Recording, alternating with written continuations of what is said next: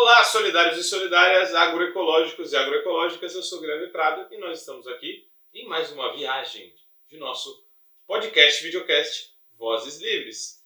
E não poderíamos deixar a peteca cair, temos mais um quadro do nosso Vozes Livres Indica com um grande tema aqui hoje para vocês. Esse calhamaço aqui não é uma bíblia, mas é na verdade Capitalismo e Colapso Ambiental, do grande professor Luiz Marx, professor de História do IFISH lá da Unicamp.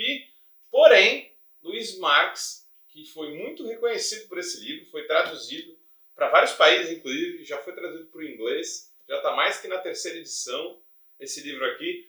O Luiz Marx não é um economista ou professor da história econômica, né, como tem lá ah, esse departamento na Unicamp. Ele é um professor que sempre estudou história da arte, né? o que torna ele ainda mais interessante, porque ele já tem uma descolonizada em relação aos economistas. E aí ele acabou fazendo esse livro que aborda uma temática geral sobre a questão da emergência climática, sobre a questão ambiental e social, econômica, correlatas ao tema. Né? Foi por isso que ele acabou sendo aí tão difundido pelo planeta com esse grande livro por aqui. É, e aí a gente tem uma temática muito interessante nesse livro, na verdade. Né? Ele vai abordando cada aspecto do debate do colapso ambiental. Né? Então, ele vai discutir, por exemplo, no primeiro capítulo, a diminuição e a degradação das florestas.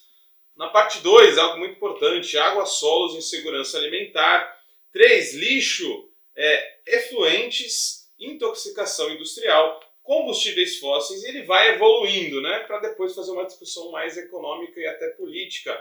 Na parte 2, ele fala de três ilusões concêntricas: a ilusão de um capitalismo sustentável, mais excedente igual a menos segurança, e a ilusão antropocêntrica. Já vamos falar sobre isso, mas quis dar um panorama total aqui. Claro que nosso tema aqui, esse nosso quadro, na verdade, ele sempre busca trazer só um, dar uma temperada aqui para deixar você com água na boca para conhecer os livros que a gente apresenta. Então a gente não vai deschavar ele todo, mas eu queria falar, por exemplo, sobre a parte 6.5, onde ele chama atenção para a questão das mudanças climáticas. Bom, nessa parte aqui, no, na subseção do capítulo 6, 6.5, um aquecimento de 2 graus não é mais considerado um limite seguro. Diz isso, né? O Luiz ele traz essa temática porque na questão do Acordo de Paris e na questão dos, por exemplo, é, das projeções do PCC, sempre se considera um e meio o limiar de segurança e 2 graus de aquecimento em relação ao período industrial, ali o que seria o teto da segurança. Né? Depois disso as coisas ficam muito complicadas. Porém, cada vez mais as evidências científicas se empilham para dizer que 2 graus já seria é, perigoso o bastante, né? Então, o aumento da temperatura global deveria, na verdade, permanecer bem abaixo dos 2 graus. E a gente já está tendo evidências de que o 1,5 já era. Então, tem um trecho aqui interessante onde se diz que se estamos vendo o que estamos vendo, hoje, com um aumento de 0,8 graus Celsius, algo que a gente já excedeu, então 2 graus é simplesmente demais. O alvo em pauta nas negociações internacionais de não ultrapassar um aquecimento de 2 graus é, na realidade, uma prescrição para um desastre a longo prazo. Isso se dá por quê? Porque o processo do aquecimento global ele desencadeia processos de retroalimentação. Então, a cada grau ou a cada 0, alguma coisa que a gente tem de aumento no, na temperatura global, isso vai desencadeando novos processos que eles, por eles mesmos, a própria temperatura pode aumentar ainda mais. Por exemplo, as camadas de gelo, né, que a gente por aí o chamado é, permafrost, é, que é uma camada de gelo que, quando ela é derretida, ela deixa partes do solo serem expostas e ali vários tipos de, de é, material biológico são expostos às, à luz solar, o que, por exemplo, acaba emitindo altos níveis de metano. E isso, por si só, aumenta um ritmo de retroalimentação, que pode fazer com que de uma pequena aumento de temperatura, outros dispositivos aí biosféricos, digamos assim, possam deixar ainda mais é, acelerado a questão do aquecimento. E aí a gente tem uma passagem do Bill McKibben, onde ele fala que, mesmo se as emissões antrópicas de gases de efeito estufa escasseassem agora, a temperatura ainda assim subiria provavelmente mais outros 0,8 graus, pois o carbono já liberado na atmosfera continuaria a superaquecer a atmosfera. Isso significa que já percorremos 3 quartos do caminho para o teto de 2 graus de aquecimento. Então, pessoal, depois a gente passa para uma parte muito interessante também. O capítulo 8, que fala sobre o colapso da vida na Terra. Dentro desse capítulo, a gente tem a seção 8.1, onde ele fala da sexta extinção. E ele traz três características muito especiais da sexta extinção que estamos vivendo agora. Para quem não sabe, de cada oito modos de vida, um modo de vida está sob risco de extinção. Mas não é bem esse o problema. 5 milhões, 10 milhões, 20 milhões de, é, de, de modos de vida, né, de espécies, na verdade, serem aniquiladas, não é exatamente a grande novidade nesse momento que a gente está vivendo, né? Porque a gente já viu outras extinções. Essa a gente está chamando da sexta grande extinção. Mas o que chama a atenção é que mais espécies hoje é, existem do que em qualquer outro momento da história da Terra. E exatamente por isso essa vai ser a mais aniquiladora de todas se a gente não colocar um freio nisso tudo, né? E tem três características muito peculiares desse momento de grande extinção que a gente vive. A primeira característica muito interessante e é, que nos deixa assim de um certo aspecto aterrador para a gente é que ela não é desencadeada por um evento excepcional externo, mas um processo interno à biosfera. As outras grandes extinções todas aconteceram por eventos climáticos, por meteoros, por é, uma questão que estava externa ao ecossistema, digamos assim, né? ou seja, a relação é, de, da biosfera, do bioma e dos seres humanos. Essa, pela primeira vez, é uma grande extinção sendo motivada por um agente interno, ou seja, os seres humanos. Em alguma medida, é um processo de extinção consciente. Nós sabemos que estamos migrando para uma extinção e não estamos fazendo nada muito grande para evitar isso. Isso é por si só um fato muito interessante. Então, é como se a gente tivesse dopado rumando para o grande muro. Então, essa é uma das grandes diferenças entre as outras extinções. A segunda característica dessa grande extinção que nos chama a atenção por sua peculiaridade é que, longe de significar o domínio de uma espécie sobre a outra, essa extinção põe em risco a espécie que é pretensamente dominante. Ou seja, a teia da vida está ficando tão fraca, ou seja, a complexidade na vida na Terra está ficando cada vez mais enfraquecida, de modo que a espécie supostamente dominante e que coloca em cabo essa aceleração da destruição planetária, ela mesma está em risco de ter sustentação de sua própria vida no planeta. Em outras palavras, não é porque nós, os humanos, que somos os grandes responsáveis, claro, através de um, de um, modelo econômico chamado capitalismo, os grandes responsáveis pela destruição da vida na Terra, não é por isso que a gente vai ficar ainda mais dominante. Pelo contrário, né? Uh, tem dados que mostram que o nível do, da extinção de espécies ele está passando por um engajamento exponencial para cima, junto com o traçado da população planetária, ou seja, cada vez mais humanos, cada vez mais extinções. Só que a capacidade dessa população humana ter segurança e capacidade de ser feliz na Terra, ela diminui radicalmente à medida que as extinções aumentam também. Então, na verdade, a gente está ficando cada vez com mais perigo para a nossa própria sobrevivência com o acelerar dessa grande extinção que a gente está vivendo.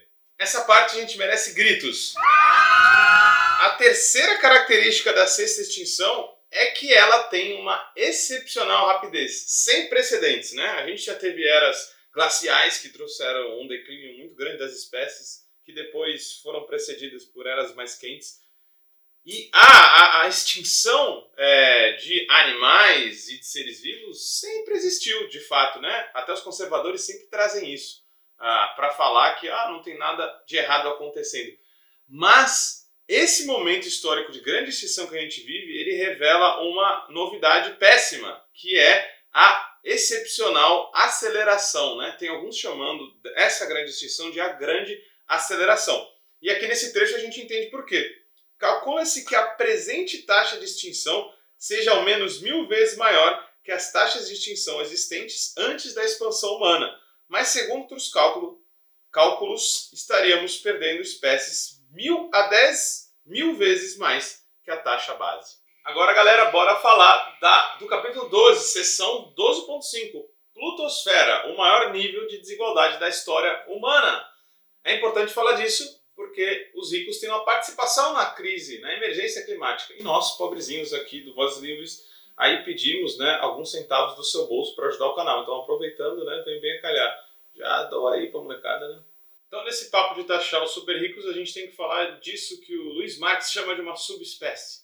Uma subespécie ultra rica, que se chama tem uma, uma sigla impronunciável quase, né? Que é UHNWI, os Ultra High Net Worth Individuals, que são 211.275 multimilionários, 0,004% da humanidade. Por que né, ele chama de subespécie? Porque se a gente fosse falar, por exemplo, da biosfera, né, que é tudo aquilo que é necessário para a vida na Terra, tem essa outra camada da vida na Terra que seria a plutosfera, né? Pluto que vem de plutocracia, né? Seria um sistema dominado pelos ricos. Então essa espécie é que é, na verdade, a dona do planeta, porque é, consegue ter 40% do valor monetário de 43 mil corporações multinacionais, sendo muito, muito mais poderosa que a grande maioria dos estados-nação. Então, o Luiz Marx consegue trazer para a gente entender a participação dos mais ricos na desgraça toda que a gente está vivendo, né? E nesse tema da questão da emergência climática. Só para vocês terem uma noção, sem esquecer, os 10% mais ricos são responsáveis também por mais de 50% das emissões. São justamente os plutocratas da plutosfera os responsáveis por a gente não ter entrado numa transição mais ecológica para o planeta ainda. Aí, galera, então agora partindo para os finalmente, vamos para uma parte quase aí já no final do livro, uma parte que eu gosto muito, o capítulo 12, na seção 12.6, que ele fala que o decrescimento não é o simétrico do crescimento. Então, é muito bacana ver que só uma pessoa mesmo que saiu, que não foi formada, aliás, pela economia estreita ali, né, pela escolinha econômica, que vai conseguir chegar nesse nível de visão, né? Então, o Luiz Marx, no final do livro, ele começa a entender a ideia de crescimento infinito como grande problema da sociedade, porque a ideia de crescimento infinito e acumulação está estritamente ligada à emissão cada vez maior dos gases, né? mais produção de coisas, é, mais consumo, e isso tudo é visto como positivo pelos economistas. Então, ele tem um grande insight. Ele percebe e lança essa frase que é fantástica Durante toda a história da humanidade, mais produção significou mais segurança. Nós estamos agora num momento totalmente diferente, totalmente único da história humana, onde mais produção se tornou menos segurança.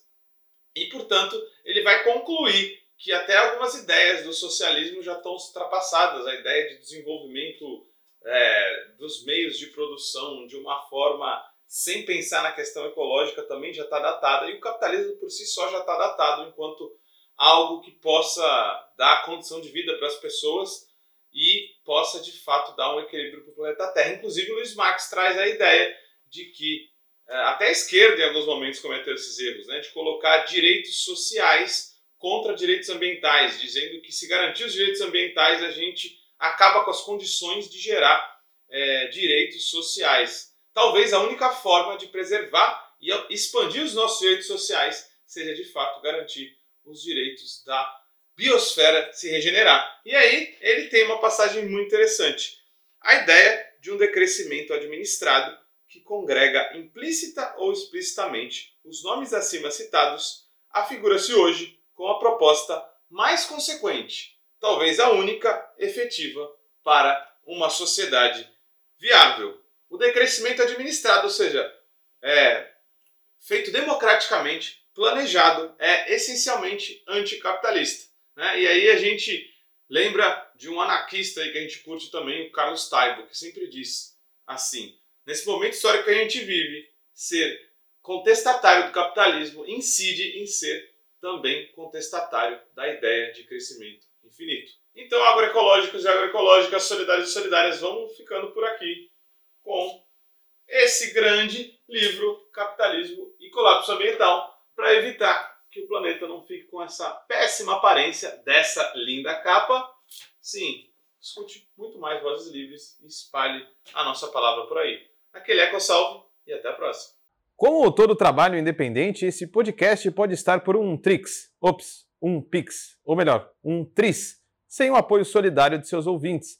Portanto, se você já se divertiu conosco, se enriqueceu, se informou, ou se fomos apenas um passatempo para você, nos ajude para que continuemos existindo. Sem financiamento, sem independência. Portanto, ajude o Vozes Livres se tiver consciência. Isso pode ser feito pelo nosso apoia-se barra podcast Vozes Livres ou pelo Pix, pelo e-mail podcastvozeslivres.gmail.com, escrevendo no assunto a palavra Vozes. Nos acompanhe nas redes sociais, arroba Livrescop e arroba Livres Produtos do Bem.